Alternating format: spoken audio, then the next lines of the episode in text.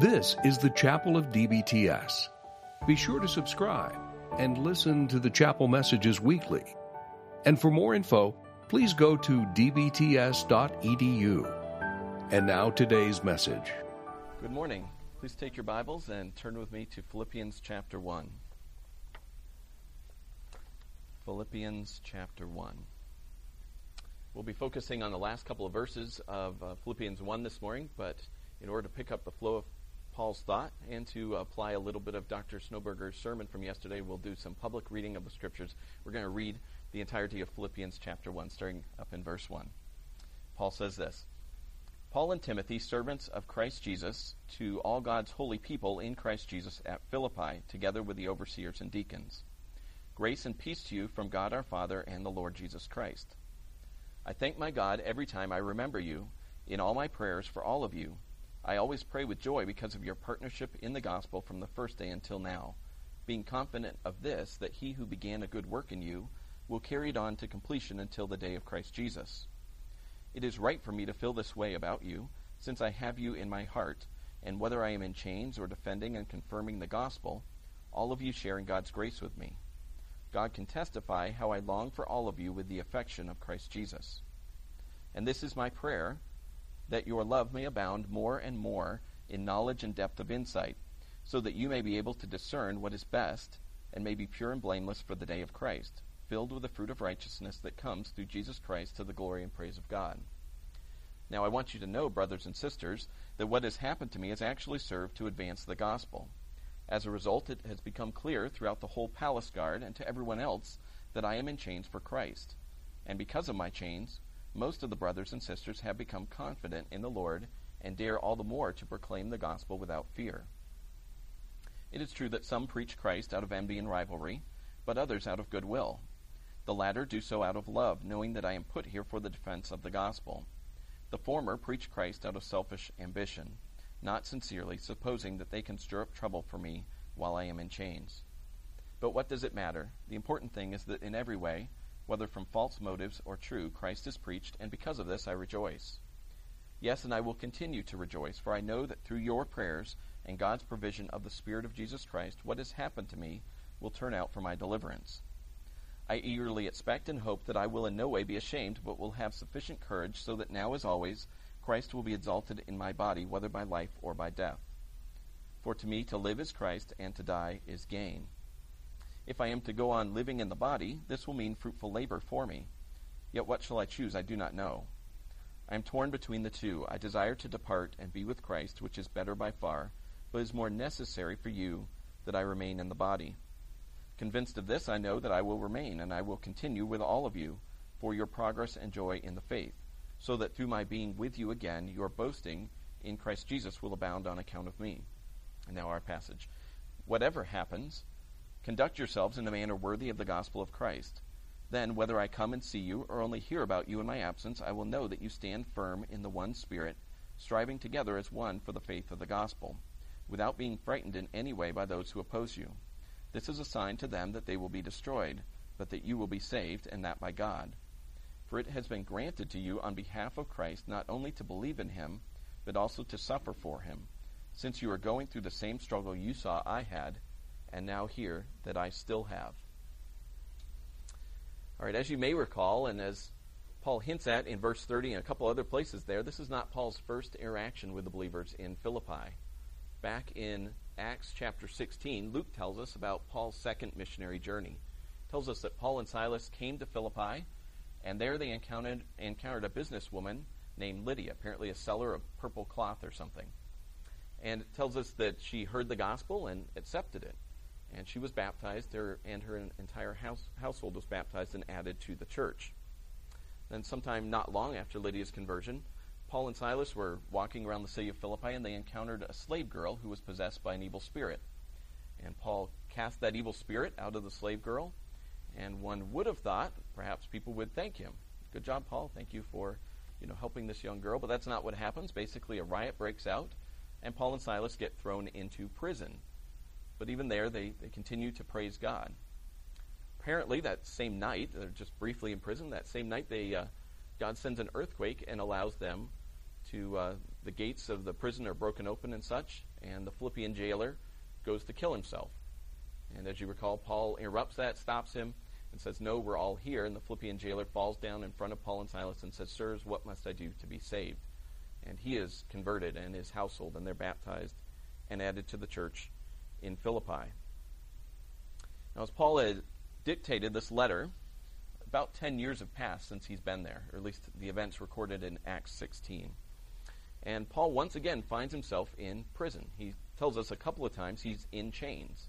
Most likely at this point he's in a Roman prison. There are a couple other theories. Some have suggested maybe Caesarea or even Ephesus. And part of the reason for the closer locations is because of the back and forth that we see that Epaphroditus, well, they find out he's in prison and then they send Epaphroditus to him. He's going to send Epaphroditus back. There's some back and forth. Uh, the, the people in Philippi know that Epaphroditus is sick while he's there, so there's quite a bit of communication back and forth between Paul and the people in Philippi. Well, this letter is going to be another step in that uh, communication, certainly the most significant for our purposes. Somehow the Philippians have heard about Paul's imprisonment, his chains, and they've sent Epaphroditus in order to minister to his needs. This point, Amnesty International is not lobbying the emperor to, you know, improve prison conditions, and uh, Nero isn't stopping by to fluff uh, Paul's pillow each night. So things are not good. Paul is not in, in good conditions here. And they send Epaphroditus, who becomes ill, most likely while he's in Rome. So Paul's living in difficult conditions. And now, as he writes to the church in Philippi, he's planning to send Epaphroditus back to them with this letter, what we know as the book of Philippians. Throughout much of chapter 1, Paul focuses on his own circumstances and how his imprisonment has furthered the cause of the gospel and has actually caused others to be more bold in proclaiming the gospel. Notice up in verse 14, he said, Because of my chains, most of the brothers and sisters have become confident in the Lord and dare all the more to proclaim the gospel without fear. So Paul may not be living under ideal living conditions here, but his chains are actually helping the progress of the gospel uh, wherever it is he's located. As we come to the last few verses of this chapter, Paul transitions from narrative to really the imperative, to talking about what people should do as they read this letter. He goes from talking about what's happened to him and, and how his chains have helped the progress of the gospel to talking about the Philippians and their conditions, their, the situation there in Philippi, and their responsibilities toward the gospel. And in our passage, verses 27 through 30, uh, Paul prefaces his instructions to the Philippian believers with the words, whatever happens. Whatever happens, don't know, he's in prison, he, he thinks he's going to be released. It seems like God is going to do that, but it, really he's at the point of uh, where something could go either way. And so he says, whatever happens. Some of your translations, if you have an ESV, I think it says only at this point. Like this is the main thing. Um, if you have a Christian Standard Bible, it says just one thing. And some think that Paul at this point is really getting to the main part of the book. This is really his main message in the book. Regardless, he's clearly turning a, a corner here and starting to say to the Philippians, here's what you need to do. Here's what you need to focus on. He's going to exhort them to live worthy of the gospel. And he says this conduct yourselves in a manner worthy of the gospel of Christ. Now, our entire passage, verses 27 through 30, is one sentence in Greek when you write your research and writing uh, papers, please don't write sentences this long. But there is, at least you do have biblical warrant for doing so, but uh, it probably isn't the best English. And uh, thankfully, most of our translations have broken this up into a number of sentences. Anyway, the main verb of this entire sentence is right here near the beginning, what's translated in, in my version as conduct yourselves. And in using this particular word, Paul is using a rather unusual verb. Only appears one other time as a verb in the New Testament, and that's back in Acts 23. Uh, rather interestingly, when the church father Polycarp of Smyrna wrote a letter to the church in Philippi, about 50 years after Paul did, so Polycarp is a, is a man living in the early second century, and as a pastor, he writes a letter of advice and counsel to the church in Philippi, which bears some similarities to the book of Philippians that we have. He actually used the same verb again in writing to the Philippian believers and exhorting them about how they should live. When speaking about one's conduct or manner of life, Paul more often uses a different word that can be translated quite literally walk. Walk worthy, um, walk as wise men, not as unwise, things like that. Walk, uh, don't walk according to the flesh. The verb that's here translated, conduct yourselves, though, is a different word. It carries with it the idea of living as a good citizen or fulfilling one's civic duties. In fact, if you have an ESV, you probably have a marginal note telling you that this term could be translated only behave as citizens who are worthy. Some have argued that Paul chose this particular word because Philippi was a Roman colony and the Philippians prided themselves on their status as Roman citizens. Therefore, a few commentators have argued that Paul was exhorting the Philippian believers to live as good Roman citizens in the city of Philippi. So he's saying basically be good citizens, um, obey Rome, something like that. Now, I think Paul certainly would want the Philippian believers to live as good citizens. After all, he's the one who wrote Romans 13 and, and other passages that exhort people to obey the ruling authorities. But I don't think Paul chose to use this particular word here in order to say, um, you are Roman citizens, here's how you should live in light of Roman authority. I don't think that's really what he's hitting at. Rather, I think Paul is exhorting the Philippian believers to remember their heavenly citizenship. And he's telling them to live as good citizens of another kingdom. In fact, Paul uses a cognate of this verb, conduct, just the next page over in Philippians 3, verse 20, where he says, But our citizenship is in heaven. So he's using a related word here, again, to emphasize citizenship, or the fact that our citizenship is in heaven. So, in other words, in this passage, Paul's exhorting the Philippian believers to live in light of their heavenly uh, citizenship. Paul's saying, Live as a person who's not bound to this world and focused on the things of this life, but rather live in light of your eternal home. Although our circumstances are very different from those which the Philippian believers faced, we need this reminder surely as they did, don't we? I mean, we can easily get caught up in the things of this world. And the truth is, we do live on this planet as dual citizens. We have responsibilities, God given responsibilities, that run in two different realms. We should vote as citizens. We should pay our taxes. We rather must. And uh, in a few months here, we'll need to shovel our walks as good citizens, caring for our neighbors. So we have responsibilities that are very much part of this life and fairly mundane things. But we also have other responsibilities that have to do with eternal things and the gospel, the church. In addition to emphasizing the believer's heavenly citizenship, Paul also exhorts believers to live lives that are worthy of the gospel of Christ. Paul's not saying that people must become worthy of the gospel in order to enjoy its benefits. Paul's obviously not teaching some kind of works based salvation. So he's not saying live worthy of the gospel so that you will be saved or something like that. Rather, Paul exhorts believers to live in keeping with their high calling in the gospel. Live in light of what they are. This is similar to what Paul writes in other places. For example, you don't need to turn to these, but in Ephesians chapter 4, Paul says, As a prisoner of the Lord, then, I urge you to live a life worthy of the calling you have received. As well, in the book of Colossians, chapter 1, Paul recounts his prayer for the Colossian believers.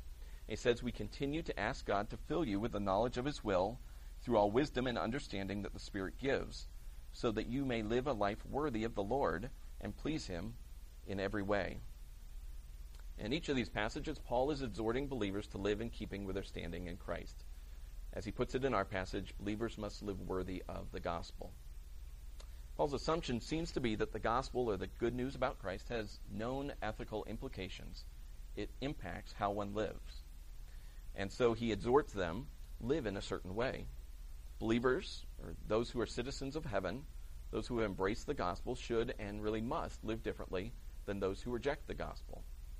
I think the world has seen enough of Christian hypocrites if you think about it in movies that you may see, whenever a Christian is depicted, it's not that common, but if a Christian is depicted, they're basically going to be either a bumbling idiot, or particularly if they're a leader, they're going to be a hypocrite. They're going to be someone who is, has this secret evil that is really not, you might think they're a good person outwardly, but they are actually um, a, a, the epitome of evil. And I think that this world has, has certainly seen that sometimes played out. Now, admittedly, we all live inconsistently to some extent. I mean, we have embraced the gospel, we profess to follow Christ, and yet we still sin. Um, and Paul recognizes that. Yet we must aim, by God's grace, to live in light of the gospel we've embraced, in light of the good news about Christ that we try to proclaim to others. So we must aim to live lives of integrity. Like the Philippians, we need to aim to live worthy of the gospel of Christ. In addition to this general admonition to live lives worthy of the gospel, Paul suggests that the conduct of believers should be characterized by certain qualities. He says that the conduct of believers should be marked by a steadfast and confident struggle for the sake of the gospel.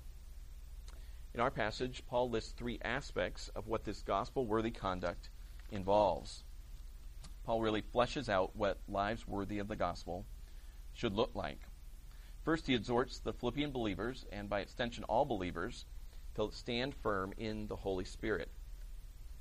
Second half of verse 27, he says, Then, whether I come and see you or only hear about you in my absence, I will know that you stand firm in the one Spirit. Now, some of you may have translations that have spirit in lowercase, uh, suggesting that this would be like the human spirit or something. There are a couple of challenges with that. Uh, one is that he talks about the one spirit, so standing fast in the one human spirit seems rather odd. Um, so I think here he's talking about the Holy Spirit. I think the NIV has it right. This is talking about the Holy Spirit. One is to stand fast in the Holy Spirit. Just, we're to stand fast in the gospel that we've embraced. So believers must not waver or vacillate in their commitment to Christ and his message of grace. Paul's saying, stand firm, don't be easily shaken by the winds that blow. In addition to this, Paul also tells the Philippian believers to strive together as one for the faith of the gospel. Now, admittedly, many churches are marked by striving believers of one sort or another. But Paul's not talking about contentious believers. He's not talking about contending with one another um, over the gospel or over whatever within the church. Paul appears here to be drawing on athletic imagery. Now, you all know I'm a great athlete and uh, connoisseur of sports. Uh, this is going to be like the maximum of my uh, sports knowledge uh, this morning. Paul's urging believers to put forth effort for the sake of the good news of Christ. Um, and he says they're not to do this really as an individual thing, but more as a team thing. If you think about, if I can push the sports analogy a bit more, this is not like boxing. This is not two guys in the ring slugging it out, but basically it's you. You don't have teammates. You're just there. It's if you get hit, no one's there to pick you up until the bell rings or whatever it is. Um, so it's not like that. That's not the way Paul is depicting this striving.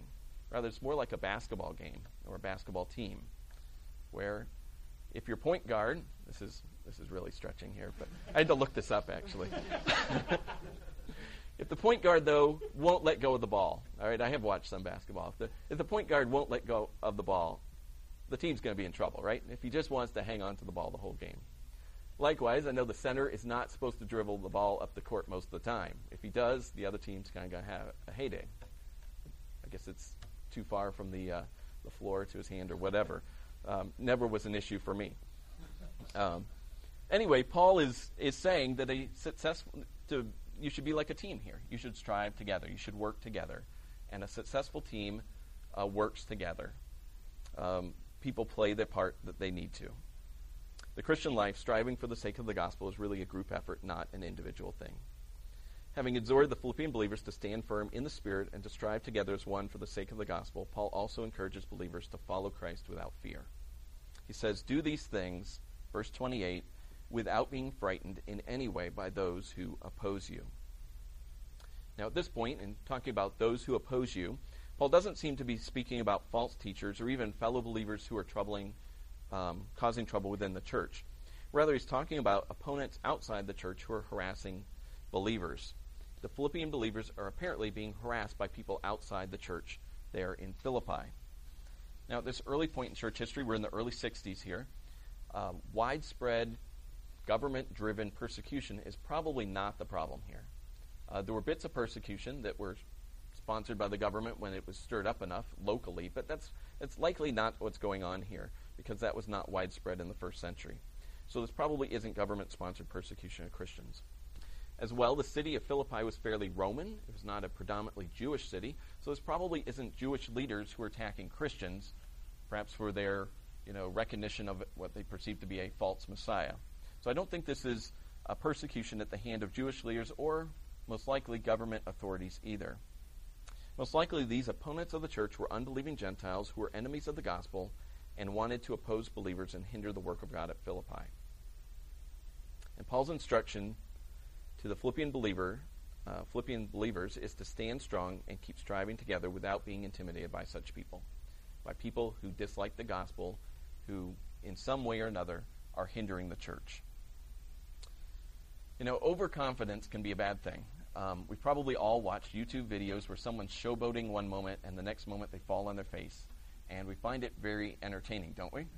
Um, maybe we're all twisted a bit, but we, uh, we like to see someone who thinks they're everything and then they fall and uh, whatever, end up looking like a fool. Uh, well, not all confidence is actually a bad thing. All right, overconfidence is a bad thing, but not all confidence is bad. Um, especially when that confidence has to do with God and His work in the world. As believers, we should be confident in God, in what He is doing in the world He has made. In fact, being intimidated by those who oppose God only demonstrates who we think is more powerful. If we are all concerned about the enemies of God and, and concerned and fearful of them, it shows we ultimately think they have a power they don't really have. Uh, we think that they're in some way more powerful than God. A healthy confidence in the gospel and the God of the gospel is a sign to those who oppose the gospel. As Paul says, it's a sign to those who oppose the gospel of their coming destruction. It's also a sign that believers will ultimately be saved by the God they trust in. Our gospel worthy conduct should be marked by standing firm in the Spirit and by pushing forward together with other believers for the sake of the gospel. But such conduct, Paul admits, can carry a price tag. He doesn't say you're not going to face persecution or suffering. Gospel worthy conduct has often led to persecution and suffering in this life. And in verses 29 and 30, Paul provides a theological explanation for suffering. And he starts out by declaring that believers should not be surprised by their suffering for the sake of the gospel. Although suffering is not the primary theme of Paul's letter to the Philippians, Paul was very familiar with the concept of suffering for the gospel's sake. In, uh, in Dostoevsky's um, novel, The Idiot, he, the main character is perceived to be an idiot by many people. He's actually kind of clever, but um, he's usually referred to as the prince. And the prince, at one point, is t- sitting down telling a group of ladies a story about his four years when he lived in Switzerland. And he's talking about a time when he stood on a mountaintop looking down at a beautiful village. And as he looked down at the village, he says, I thought, you know, life is very grand. But then he said, I also thought, well, I wonder if life would be more grand in a big, exciting city.